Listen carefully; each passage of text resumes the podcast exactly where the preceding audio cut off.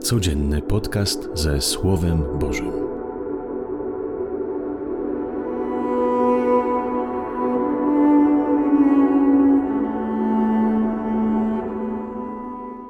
Z Ewangelii według świętego Łukasza.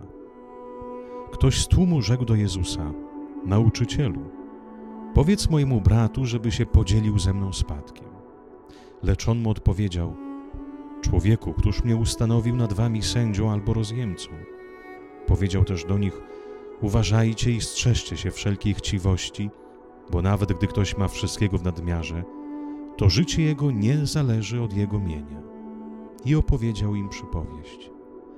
Pewnemu zamożnemu człowiekowi dobrze obrodziło pole i rozważał w sobie, co tu począć. Nie mam gdzie pomieścić moich zbiorów. I rzekł: Tak zrobię Zburzę moje spichlerze, a pobuduję większe i tam zgromadzę całe moje zboże i dobra. I powiem sobie, masz wielkie dobra, na długie lata złożone.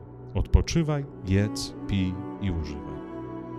Lecz Bóg rzekł do niego, głupcze, jeszcze tej nocy zażądają Twojej duszy od Ciebie. Komu więc przypadnie to, co przygotowałeś? Tak dzieje się z każdym, kto skarby gromadzi dla siebie, a nie jest bogaty u Boga. Oto słowo Pańskie. Chwała Tobie, Chryste.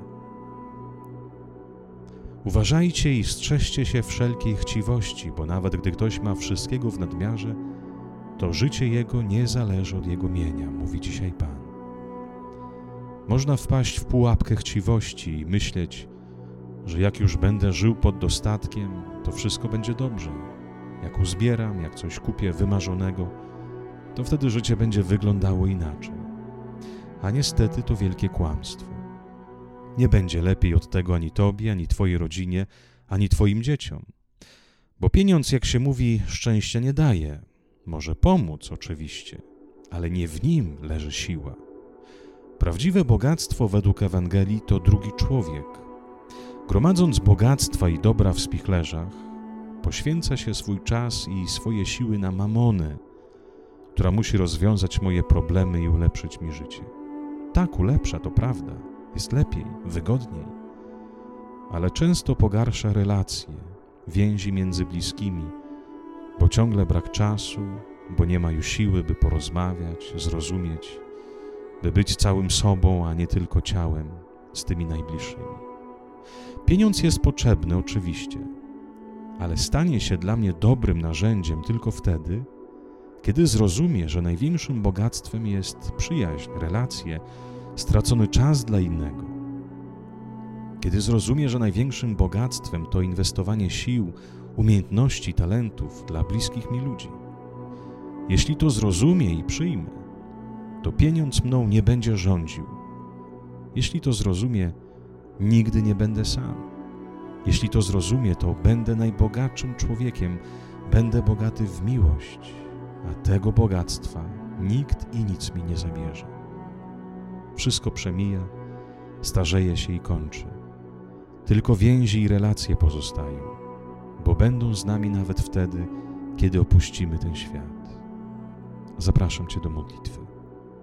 Panie, pomóż mi wykorzystać moje talenty, bym potrafił zarobić i nie żyć w biedzie, lecz w dostatku. Ale pomóż tak, żeby praca nie byłaby moim bożkiem. Pomóż mi w walce z pokusą, która chce mi skłonić do uwierzenia, że majątek jest rozwiązaniem wszystkich moich problemów.